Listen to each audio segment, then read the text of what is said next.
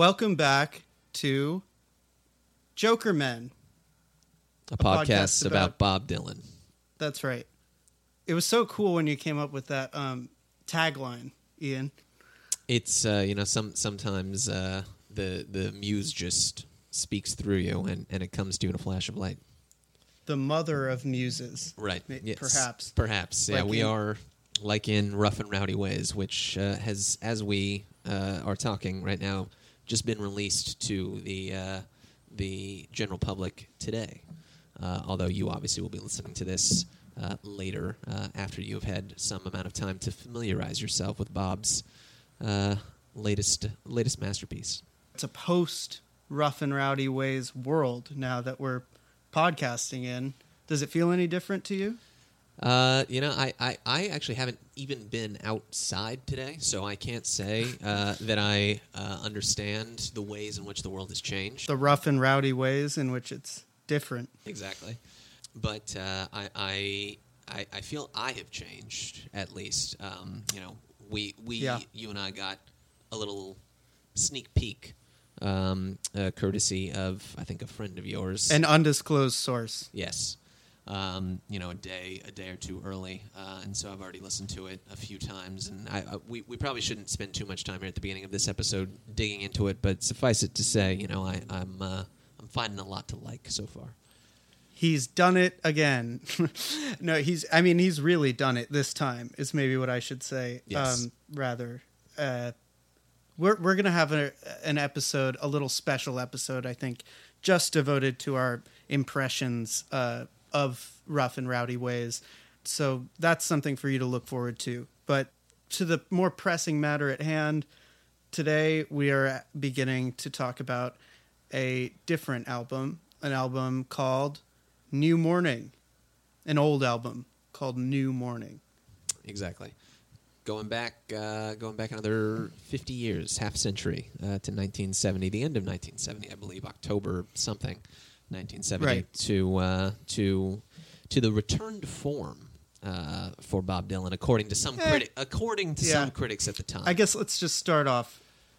Is it a return to form for you? It, what do we think of New Morning going into it? Right.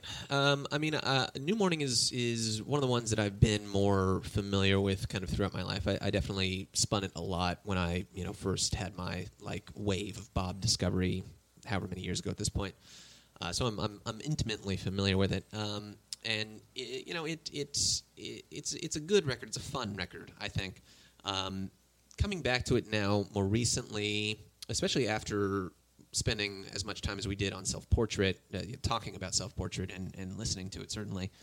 I don't know, it, it seems to have lost its luster a little bit. New Morning has. Uh, I, I think that um, uh, coming on the heels of self portrait, yeah, like like we just said, uh, this this this seemed to be uh, advertised as and, and received critically as Bob's, you know, uh, Bob is back sort of thing after the after the uh, cool reception that that Self Portrait received. Um, but you know, in this day and age, uh, again, half half a century on, I, I don't know that there's quite as much interesting. You know, New, New Morning might be more successful, I guess, uh, in terms of, of what he set out to achieve with it. Um, certainly on a smaller scale than something like Self Portrait. Um, but uh, but that's just it. It's a smaller scale kind of record, so I, I don't know that it is as rewarding um, to listen to or to um, you know to, to kind of think about it at this point. What what do you think, Kevin? Overall, I have to agree. I think it's a record that feels like a bit of a consolation prize for anybody who was clamoring for a new all originals LP from Bob. Right. You look at something like Nashville Skyline, and while it's, I think, kind of a, a featherweight record in some ways, it- it's got a kind of by the seat of his pants, Dylan is is entering Nashville, and there's a certain amount of thrill to that. Even that balances out maybe the lack of substance. There's a novelty to it that that feels genuine and spontaneous mm. that helps float that record, Nash- Nashville Skyline. Nashville Skyline. And then you've got on Self Portrait an even bigger gamble of how much can just pure spontaneity carry a record with mixed results.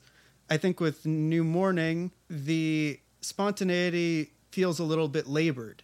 It has bright spots, but it, it seems to lack like a real gravity, even on a conceptual level. Right, right, sure. I, I see what you mean there. I, I think it, it lacks. This is the first record I think that we have talked about at this point. Uh, John Wesley Harding, Nashville Skyline Self Portrait, and now New Morning. This is the first record uh, of those four that lacks like sort of a, a unifying theme or or um, purpose uh, that that brings you through from beginning to end. John Wesley Harding obviously has the very different kind of uh, storytelling vibe um, and the, the stripped down sound. Nashville Skyline obviously got the country croon going. Self Portrait is uh, is a mishmash. Like the, the lack of a unifying theme is the unifying theme. Is, is the theme, Right. yeah, and and it's interesting to listen to uh, because it's so unusual. Right. I think that New Morning is Bob Dylan's first genuine okay album that just is kind of middle of the road. Yeah, I mean, I think as a record, uh, you know, we can we can look at this two different ways. Uh, one as as a collection of individual songs, and uh, from that standpoint, I think New Morning's actually really successful. There's there's a couple there, there's a couple real jams and uh, gro- Yeah. groovy little tunes that we'll get to talk about in a second. For sure. Um, so on the micro level, you know, successful. Uh, on, the macro level, though, as, as, a, as a cohesive, coherent artistic statement, you know, the way that the, the album used to be put together and conceived of, um, i- you know, it, it, it falls short a little bit. And I, I think it is. I think I think we're now moving into like a new discrete phase in Dylan's career at this point with this record. After after the first three, the end of 1970 here with New Morning up until 75, obviously when we get uh, Blood on the Tracks. I think I think this this period of time here, 70 to 75, is sort of just like a chill, good times, low stakes, small screen kind of Dylan. Especially you know uh, w- once we start getting into a couple of, of the next records, all of which have redeeming qualities. You know, I, I, I will ride for Planet Waves any day. Um, but I think all of these records, uh, up until Blood on the Tracks, now share the same kind of Bob. Bob is Bob is no longer at the vanguard of what's going on with popular music, um, and he's just No. he's just kind of doing his thing. He's being Bob, and, and there's some great tunes on some of these records, but it isn't. Um, he's not shaking the world like he used to at this point. and he knows it. Um, what reading I've done on the subject of this record in particular has been pretty interesting. I think we alluded and we we alluded to the fact that this record comes out four months after uh, Self Portrait. Right. There's some evidence to suggest that this was being thought of in the midst of Self Portrait being put together, but still quick. Right. I think that that rush, whatever it was, whether Dylan set out to put out two records in one year from the get go, it's not exactly clear if that was his plan. Whatever the case, the quick succession of these two records can't help but show on both of them. The sort of confusing mishmash, as you said, of types of songs and recordings that show up on Self Portrait. And then with this record, you do see a uh, full on all originals album. However, uh, at what cost is sort of the, the, the thought here. Right. And it might interest you to know that this album did not begin as a full on originals record. In fact, this was, by all accounts, for most of its production, to be another self portrait type of affair. A mix of covers of other songs of other artists, some covers of older songs by Dylan. Believe it or not, there was a point during the process of, of working on New Morning where Blowin' in the Wind was something that Dylan was working on as a redux of Blowin' in the Wind pretty heavily for a, a period of time. I never knew that. I would be very curious to hear what what the 1970 take on "Blowin' in the Wind" sounds like. I would be curious too. But um, so along with that, there was all these sessions also with George Harrison um, that were happening around this time. Right, who would go on to cover the first song on this record, if not for you, uh, and kind of remake it as his own. That's right. Um, there is a very strong George Harrison thread through this period of Dylan's career, aka they were friends and bros. They they liked to hang out. But uh, this record went through many permutations before it was the final form as the all originals return to form. We got Dylan back record that it would sort of end up being. If you're curious, would you like to know a first version of the uh, New Morning track list? I would love to hear it, Evan. Okay, so imagine this. Side one, Mr. Bojangles. Two, Ballad of Ira Hayes. Three, The Man in Me. Four, One More Weekend. Side two, New Morning, Father of Night, Sign on the Window, Tomorrow is a Long Time, an oldie, and the closer. Guess. Uh, Guess which would be the closer. Uh, what- What's the funniest closer that could have been the closer? Uh, Winterlude, Funnier than that.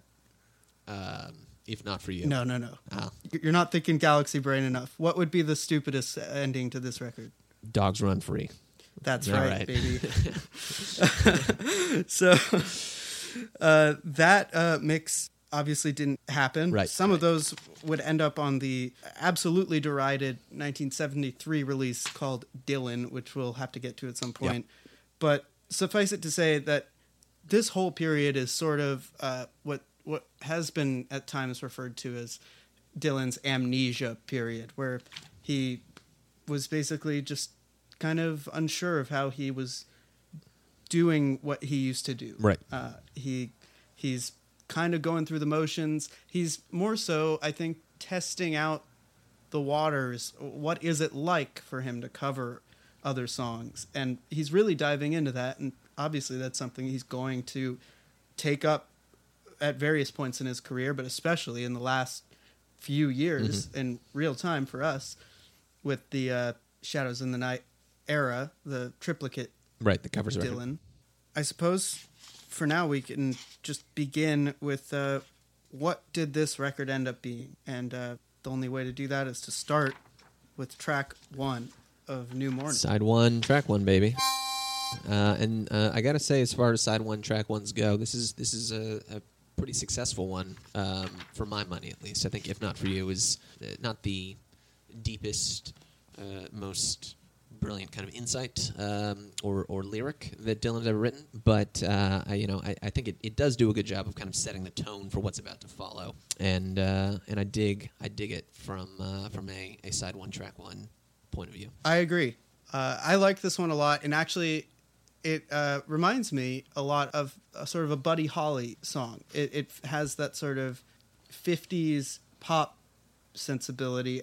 Maybe a lot of that is due to the um, glockenspiel or the whatever that little, those little beautiful ding Yeah, the little ding ding dong. I thought that might have been a vibraphone or a xylophone or something, but glockenspiel sounds like it could be more accurate. Right.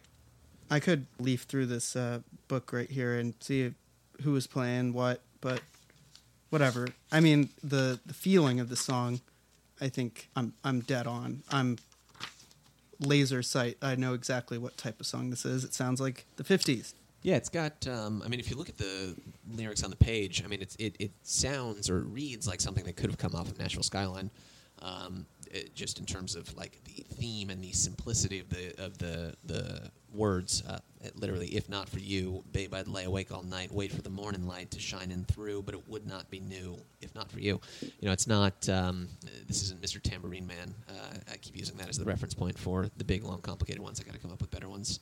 Um, but um, it's not tangled up in blue. Um, but uh, you know, even though it sounds or reads like a song that could come on Nashville Skyline, it, it definitely doesn't have the same kind of mood to it uh, that that record does. You know, it, it's sort of like uh, like inert might be the wrong word. Uh, that might be too harsh for this, but it doesn't it doesn't have that vibe that um, that the the country records uh, or the country songs relied on to kind of uh, put themselves across in the absence of you know the classical kind of Dylan lyricism. Right. I, I think it leaves you in a sort of interesting spot, interesting to be generous as a listener, where uh, you don't have the benefit of saying, oh, no, no, this is cool because this is what Dylan would do if he was doing country music. It's not straight up country music, but it's not vintage Dylan music. And if there's no um, overarching theme, then maybe there's not as much to fall back on to to give him points for trying something. Mm. How do we take this? You just have to say, well, at least he's doing new stuff. Right. Yeah, yeah, that that makes sense. And you know, I, I guess to the contemporaneous listener who would have just gotten through a long period of time without any new records, and then the first one they get back is Self Portrait, which certainly would have been a confounding album to confront. Uh, yeah, just just the idea of Dylan doing new, new good sounding original shit probably was enough at that point. You know, I saw that like Christgau, for instance, uh, I think had it as like number seven on his list of 1970s records or 1970 year 1970 records, which I can't really come up with a bunch of 1970 records uh, right now off the top of my head. But if if I were to recount them, I'm guessing that New Morning probably wouldn't look like the, the seventh best record at this point uh, in this day and age. No, Um, no. Uh, but it did reach number seven, uh, funny enough, in the U.S., and it quickly went gold. And uh, so th- that's um, also his Dylan's sixth and last UK number one album until Together Through Life in 2009. Right. The last little bit of overwhelming commercial success for him. Actually, this should be updated because, um, at least in the U.S., there was really big success for Dylan's um, hit song "Murder Most Foul," which actually charted number, Number one. Number one. Did it not? yeah, exactly. His fir- I, th- I believe that's actually his first number one U.S. single. Yeah. Um, It's true. It's on, you know, it's on all the all the, the, the radio stations mixed in there with, um, you know, I, I, I don't even I, I can't even make a good joke about what is played on the radio because I haven't heard it in six years. Um, they probably still play Drake on the radio. So uh, uh, Drake Yeah. um, and Dylan, uh, that that's all you're hearing in the summer of 2020. so Dylan during this time was just recording so much. There was so there was a lot of recording happening, and a lot of it is covers still. Yeah. like most of it, covers, covers, covers, covers, and old songs. Apparently, the actual songs that ended up on New Morning, they were recorded very quickly and easily. Right. It says here Dylan's ninth album of originals, what became New Morning, once he abandoned the idea of including any covers, was actually recorded with remarkable ease. Its mutation into a finished artifact was far more torturous. So, while those tracks that made it onto the record were recorded uh, sort of almost as an afterthought and just went went by like a breeze, there was a ton of deliberation on Dylan's part of what the concept was going to be for this thing, changing the track listing, readjusting and adjusting it, and I think that that jives with the sort of the impression that we got going into this thing that it feels a, a little light, like diet. Sure. Dylan. Diet Dylan. Yeah, maybe that, that's not a bad uh, way to conceive of this. It's interesting to hear that he was mostly recording a bunch of covers and stuff at this point, and just kind of you know tossed off the originals in a short period of time. Because it, it does uh, sort of seem like, at, at least at this point, 50 years on, it, like this period of time, he was kind of just like, you know, just doing whatever and, and trying to have a good time. And like his, his, his goals um, and uh, aspirations had been, had been totally reoriented from, you know, the fire and brimstone uh, rock and roll preacher of 1965 to you know this this dad, married dad with a house in Woodstock at this point, who uh, you know in 19 look at look at like the you know social context in 1970, like the Vietnam War is raging. Obviously, the uh, hippie movement has burned out. Uh, Watergate hasn't come up yet. Um, it's kind of a dark dark period.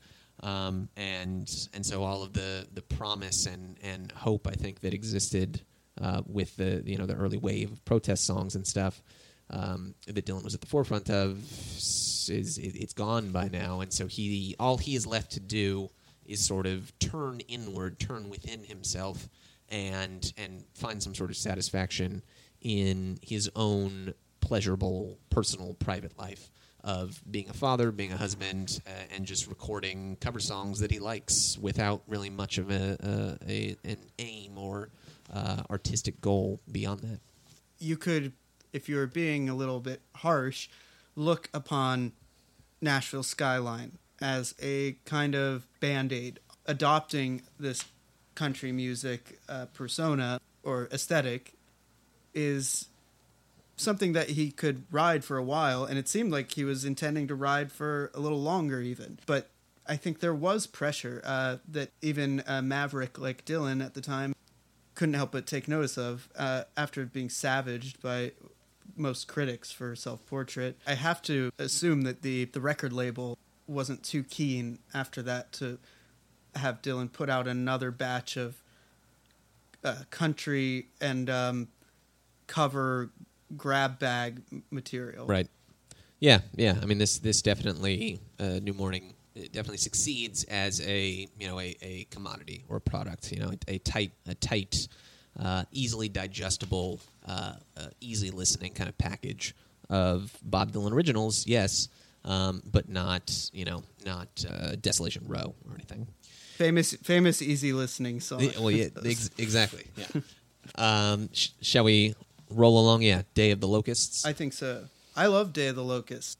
Actually, I have to say, I think the first few songs, if not for you, Day of the Locust, Time Passes Slowly, those first three, I think have a great flow to them. And it's like a record where, as, as I put it on, I'm already like anticipating this very specific intro that each song has. Right. And it, it feels uh, really effective. I think Day of the Locust is a great song for this record. Yeah, yeah. It, Day of the Locust uh, uh, is another groovy, chugel kind of jam um, that that's continuing the good vibe that we had uh, starting at the beginning of this record. Um, uh, the I think musically I, that that might be the more interesting like angle to come at this record from, or to think about it uh, from. Which I mean, musically, uh, you know, is, is not often the most interesting element of Dylan records. Not to say that his music isn't interesting, the actual music part of it, but uh, that you know the lyrics obviously are so much more interesting. Uh, often that that's the focus. Um, but but I, I do think musically, New Morning uh, is uh, you know I, I don't know if I would go so far, so far as to say breaking new ground necessarily, uh, but this is a much more kind of like piano and um, organ focused record um, uh, than anything that had come up until this point. And it starts to certainly by by the time we get to the second side, I think, and the like kind of the backing vocals and that that kind of gospely vibe uh, with the the choir on some of these songs it begins to anticipate some of the direction that he's going to go. You know, a decade from the, from now or from 1970 with the Christian records. But yeah, I, I don't know. I, I think the uh, I, I bring this up because of the Locusts uh, has got like a, a killer organ riff uh, right there in the in the middle of it um, that the whole song kind of is constructed around. Um, and that's that's what I, I vibe with most, um, at least you know for, for a couple of these. a Dylan record that doesn't sound like vintage Dylan, but has its own sonic world that it kind of is comfortable in. Yeah, yeah. But I think streamlined is the word. Um, I don't know what this song's about, frankly. I actually didn't either, but I was, you know, in my, I'm not doing quite as much in-depth research as you are um, with your Bible there, um, but I did uh, take a nice little, nice little meander down the old Wikipedia page, uh, and apparently this song is about uh, Bob's experience uh, receiving an honorary degree from Princeton University, uh, which he did not want to get, um, but was ultimately talked into going to receive by Sarah, his wife at the time, and uh, David Crosby, uh, funnily enough, um, both of whom accompanied him down there uh, in a big stretch limousine, according to David Crosby, while they were smoking a doobie, and uh, and it was just very bad vibes at Princeton, according according to uh, the story. Uh, Bob didn't want to. Well, not only did he not want to go originally, but when he arrived, they wouldn't give him the degree unless he put on a cap and gown. Uh, and Oh, God. and kind of uh, pranced along the stage, uh, which he obviously was not very um, uh, happy to do, and so the entire the entire thing uh, collapsed for a moment uh, at that impasse. But he was once again ultimately cajoled into donning the scholar's outfit of the cap and gown to receive his honorary degree, um, and then um, you know he got it and got out of there and. and uh, was not was not particularly happy, um, and the locusts side of things. Princeton's mascot, yeah. uh, Princeton mascot is locusts. uh, uh, that may or may not be true. No? Um, but uh, um, the Princeton, New Jersey, was experiencing a 17 year, once in every 17 year locust infestation at the time that Bob went down Oh. there to collect his degrees. So the locusts literally were there singing for him, um, but you know he was also kind of metaphorically, uh, you know, uh, drawing a drawing a line between these uh, academic um, uh, egghead types um, and uh, and and the humble locust.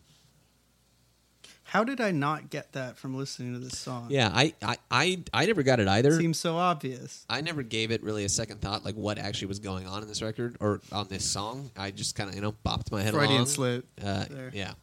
Um, but um, what's the what's the line? Right. Um, I stepped to the stage and received my diploma. Uh, it's it's very clear what what is going on here if you know this. So yeah, I put down my rope, picked up my diploma, took hold of my sweetheart, and away we did drive straight for the hills, the Black Hills of Dakota. Black Hills of Dakota. Sure was glad to get out of there alive.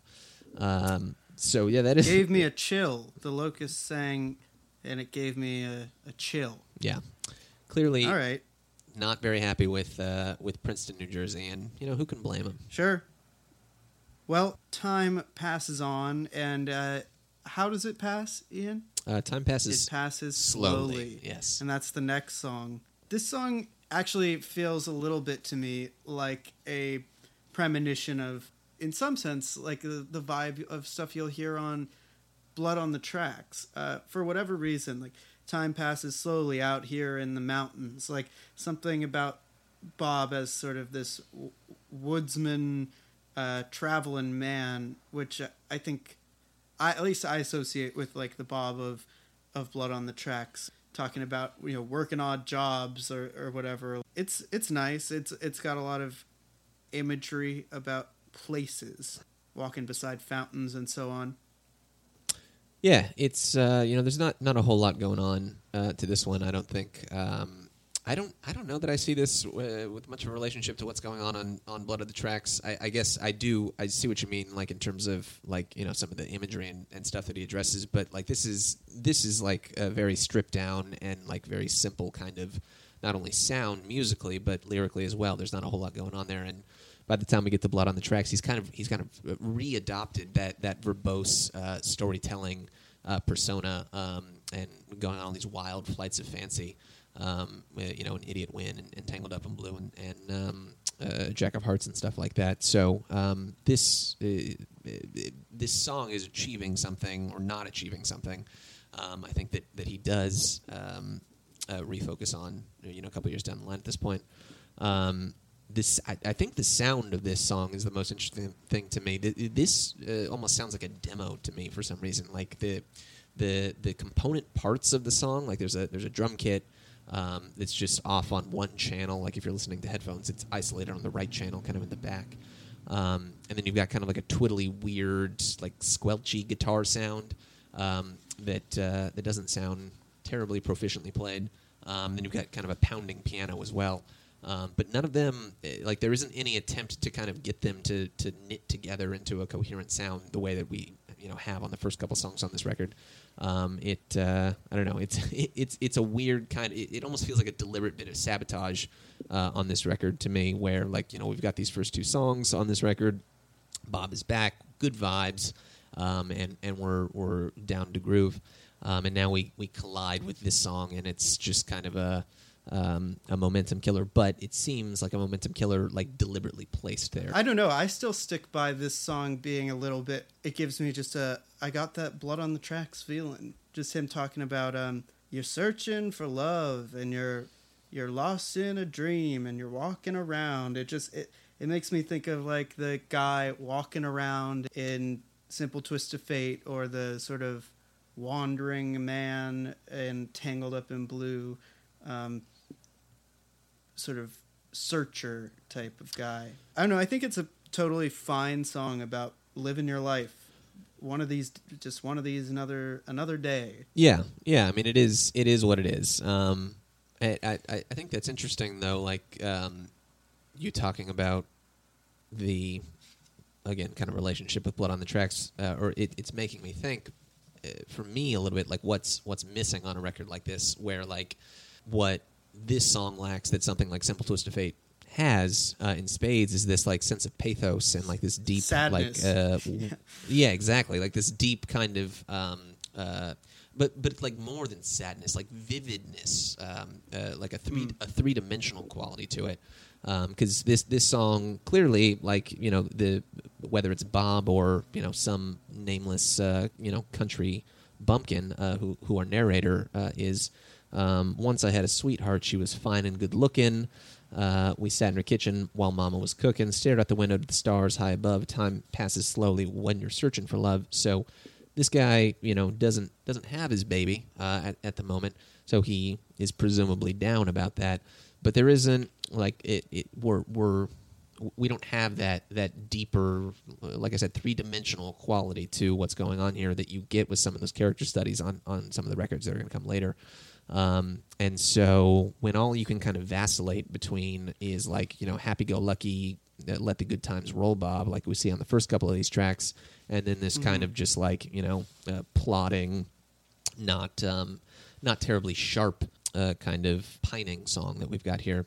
Like there's just not it, it, there's there's not a lot there. my overall feeling really with this record is that there's uh, something missing in terms of direction that he's not picking the route of i'll be your baby tonight and he's not doing anything that's more emotionally uh, charged than that either it's somewhere in between Right. and that is just not going to be as uh, as exciting.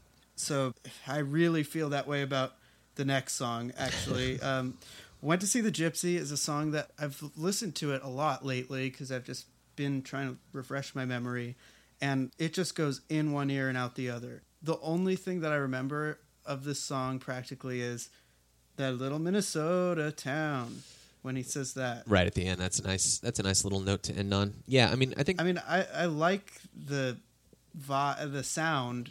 I it's just kind of like drinking a glass of room temperature water. I think there's a little more going on to it than, than just that. Um, I, I think this uh, this song succeeds a little bit more for me on the strength of the music. Once again, like it, we've got a bit of that, um, a bit of that groove um, back here um, on um, on this song. It's a, it's a little more driving and and um, not rocking necessarily, um, but uh, you know it's it's got a sense of choogle to it. You you keep saying choogle. Yeah, choogle. Uh, Creedence, you know, choogle. For the listener at home, Uh, Choogle is a concept uh, that was first explicated, at least to my knowledge, by uh, the great Creedence Clearwater Revival. The the Creedence song uh, "Keep on Chooglin," um, uh, the lyrics of which go "Keep on Chooglin, keep on Chooglin, keep on Chooglin, uh, Chooglin." May- Maybe you don't understand it, but if you're a natural man, you've got a ball and have a good time, and that's what I call Chooglin. Um, and so that uh, the the sound that was kind of um, in, it, not enlisted, but invent not invented even uh, the sound that they used on that song that was about given birth to. The, perfect. The sound that they birthed on "Keep On Sugarland" uh, has got this kind of uh, good vibes, uh, country groove tune, uh, and Sort of a. Chooglin And so sound any- to it. Exactly. Any other song that has that same kind of vibe, which at this particular moment in Bob's career, I think he, he was he was moving in that direction. Um, you know, I, I think has got a has, ha can be aptly described as as Chooglin. Um, there you go. So that's that's that's uh, that's your Creedence uh, two minutes history lesson for the day. Maybe the reason I can't remember this song that well and it doesn't really stick with me is just because it's like a frequency that, you know, only a Chooglin man Right. Is really going to feel this thing. And maybe when I've listened to it, I've just not been at peak Choogle and I, I need to actually look inward and think about what the fuck is wrong with me. I think I think that might be it, Evan. I think you need to um, next time you listen to this song, before you listen to the song again, you need to achieve a certain level of choogle within yourself, uh, and then maybe you'll be able to to vibe with it. Um, you know, a little more than you you've been able to. So Can you far. give me a stat? I want to know how many times this song has been played. uh, zero?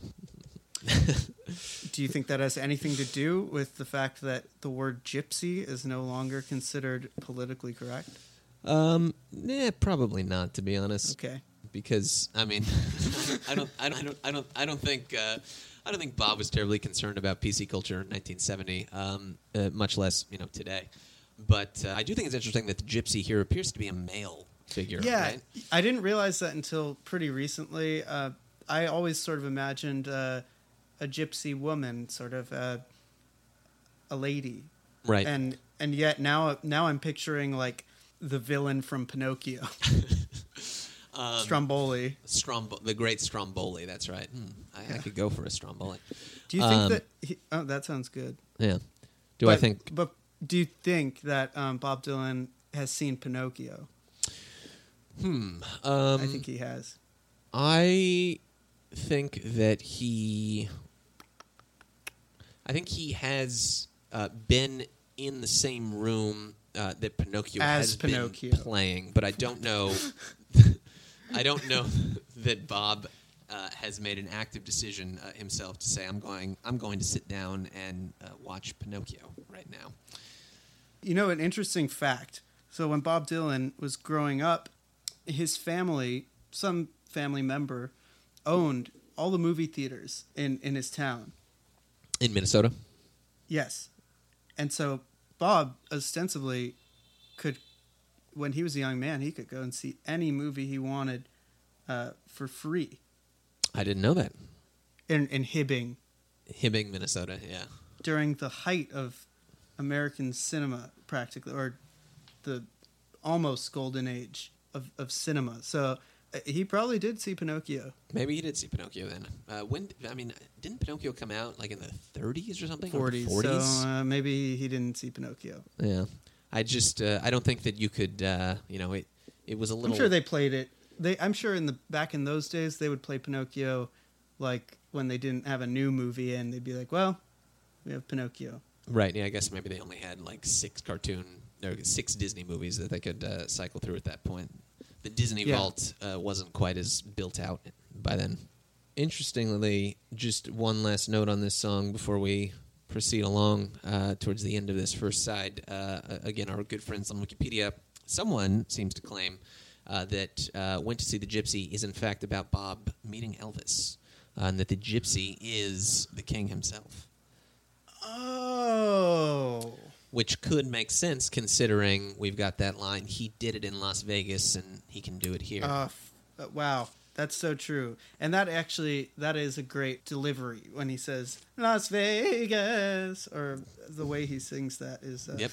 so beautiful. you, you, you nailed that one. I I take it back. I love this song. Uh, next, Winterlude. Uh, yeah, so we get to we get to the end of side A here with Winterlude, and then Dogs Run Free. This kind of uh, uh, Yeah. one two uh, one two Uh. combo. Sh- a shot and chaser. Yeah, exactly. A cha- I think a shot and a shot, really. um, A chaser and a chaser. Yeah. If, if we're going to uh, conceive of time passes slowly, or if I'm going to claim that time passes slowly is a bit of deliberate self sabotage on this on this record, or at least this side of the record, um, Winterlude and Dogs Run Free are uh, you know uh, uh, attempted suicide. I would say. uh, and maybe dog dog murder. Um, right. Possibly animal cruelty. I can't say like I have any idea. I can't say I have any idea what is going on, what the aim was with either of these. I feel like we have to kind of like talk about them both in context with one another because they're they go hand in hand. I actually have some theories about if dogs run free. I, Winterlude, I am a little bit less sure about. I don't like Winterlude. I don't like it very much. Yeah, yeah. I, I can't say I'm a huge fan either. It's just like, what's the premise here that that her name is Winterlude, but then it's just it sounds like interlude, and it's like, I, and and this dude thinks you're grand. Like I think that is that is for me the the high point of Winterlude is Bob referring to himself as a dude. This is a dude's rock song. is it though? Uh, well, he calls himself a dude, so that's that's good enough for me. I guess he does. I think of him his use of dude here as being in like the antique sense of the word, like a sort of a cowboy, like a, like a dude ranch type, that sort of dude. I could see but that. uh, Winterlude, da-da-da-da-da-da-da. it just sound yeah, whatever. I mean, speaking Yeah. of Pinocchio, I mean this just sounds like sort of puppet music. It definitely is a little monotonous. Like the you know the, this is one that I, I would I would never I would never skip a song on a Bob Dylan album. God no. But if I were to skip a song on a Bob Dylan album, Winterlude would be a leading candidate for the song that I would skip first. Well, well, we're all really anxious to get to the next one. If dogs run free, so I, I understand, you know, sort of like being really, you know, sweat sort of pooling uh, in your shirt and, and on, on your forehead because you want to hear if dogs run free. Uh, that's that's fair. Yeah, you do. You're you're really just hounding for it um, by this by this point in the record. Woo! You're howling. You're Uh, yeah, you're auga. scratching at the door. Yeah. Um, You're in heat for Dogs Run Free. yeah, you're a dog and you want to piss all over this thing. Um, Bob Dylan grew up sort of alongside and adjacent to the beat uh, poetry scene. There's an influence on what we have here with uh, with "If Dogs Run Free." This jazzy, spoken word beat poetry sort of bullshit. it, it, if you listen to these recordings that exist of Jack Kerouac reading his poetry in like uh, I believe it's the mid to late '60s, um, with like smooth sort of jazzy accompaniment that was added Right. on. Right. Basically, I think that this song is a nod to the the beat world, the the poetry, beatnik, bongos, little soul patch uh, scene. Sure. Uh, yeah, I mean that that definitely is the the touchstone for the song. I think I think my my confusion or, or what puzzles me is um, is is this a uh, sincere gesture in that direction towards the Kerouacs and the Ginsbergs and such? Uh, obviously, Bob was was pals with Allen, um, or is is this Bob just tongue in cheek, kind of uh, you know uh, doing his best to um appear as if he's gesturing that in that direction, while at the same time totally making fun of them and spewing out this nonsensical bullshit uh, lyric about dogs running free across swooping plains uh, and tapestries of rhyme. Um, you know, it's uh, uh, it, it's I, I, I can't tell to be honest. I mean, I, I think that the lyrics are are kind of the least offensive thing about this one. It's really the execution musically that gets me uh, a little bit um, like I'm like I'm eyeing the skip button. But let's talk about that. This this uh, female vocal accompaniment that that exists on here. It's Right, like this sort of high like a s- pitched scatting. That's just Scatting, kind of that scatting almost sounds like like intentionally a little bit goofy. Right? Uh, yeah, and- I I think the whole thing sounds like a joke. Yeah, I mean, it could be. It could be a sort of parody of that uh, coffee shop bongo and soul patch scene. But the lyrics aren't that. They're not funny exactly. It's not like you're seeing Bob do anything that comes across as particularly uh, cartoonish. It's it's subtle if it's a it's if it's a jab at that type Yeah. of thing. Yeah, yeah. I mean, it's it's definitely not um, explicitly um, uh, parody necessarily, um, but it does it does have the the ring of the kind of track or the kind of lyric at least that you know you would just pick up in, in some like zine in some shitty um, coffee shop that was written by some you know uh, dumbass that never uh, never did shit. Um, it doesn't really have that the the Dylan magic to it. No. Um, and it's it's definitely just it doesn't sound like the type of vibe you would ever expect to hear Dylan in. It's, it's just like what Squidward would go to see. yeah, yeah, exactly. It's Squidward going out for a night on the town. He wants to hear this. It's Uh, just missing a clarinet. This is not. Uh, this is not. I think what anyone is looking for from old Bob, which I assume Bob is well aware of.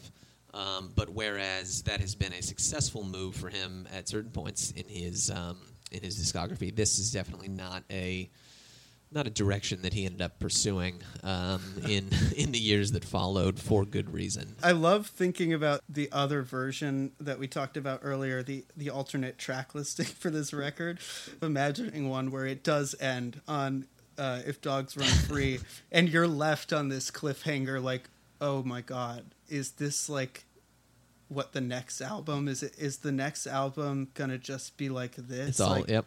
Some records, the last song kind of is a wink to you about this is where I'm headed. Yeah, well, that's what he did on on John Wesley Harding, right? With "I'll Be Your Baby Tonight," and then you know he Right. he does a he has a different vocal styling by the time we get to Nashville Skyline, but that's a clear kind of anticipation of the country turn that he's about to take. So, uh, yeah, that would have been that would have been a good uh, fuck you to everyone that was listening. terrifying- to- terrifying ending.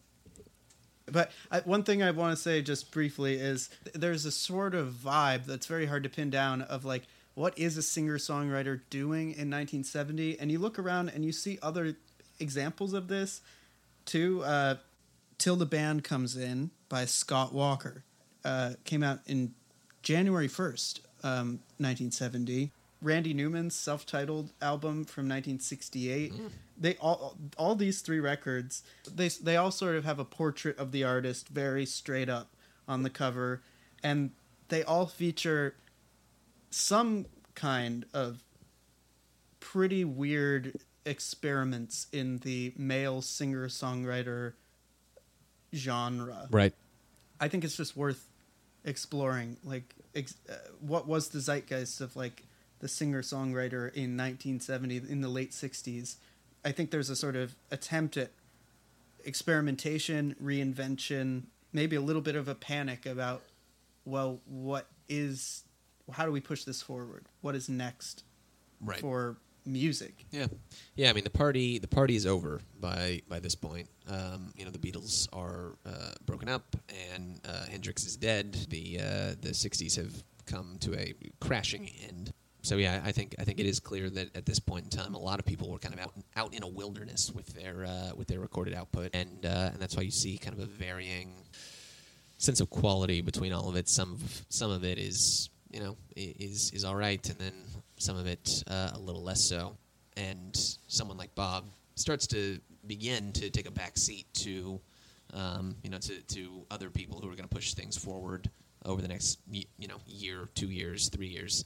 Notably, of course, our good friend Lou. Lou Reed. Yes. But even Lou Reed, what was he doing in 1970? Uh, he was recording the uh, last Velvet Underground record, or the last Lou Reed Velvet Underground record that wasn't um, uh, the Doug Yule Squeeze record. Um, uh, Loaded came out in '70. All right, never mind. I wasn't making a point there. Sweet Jane, baby.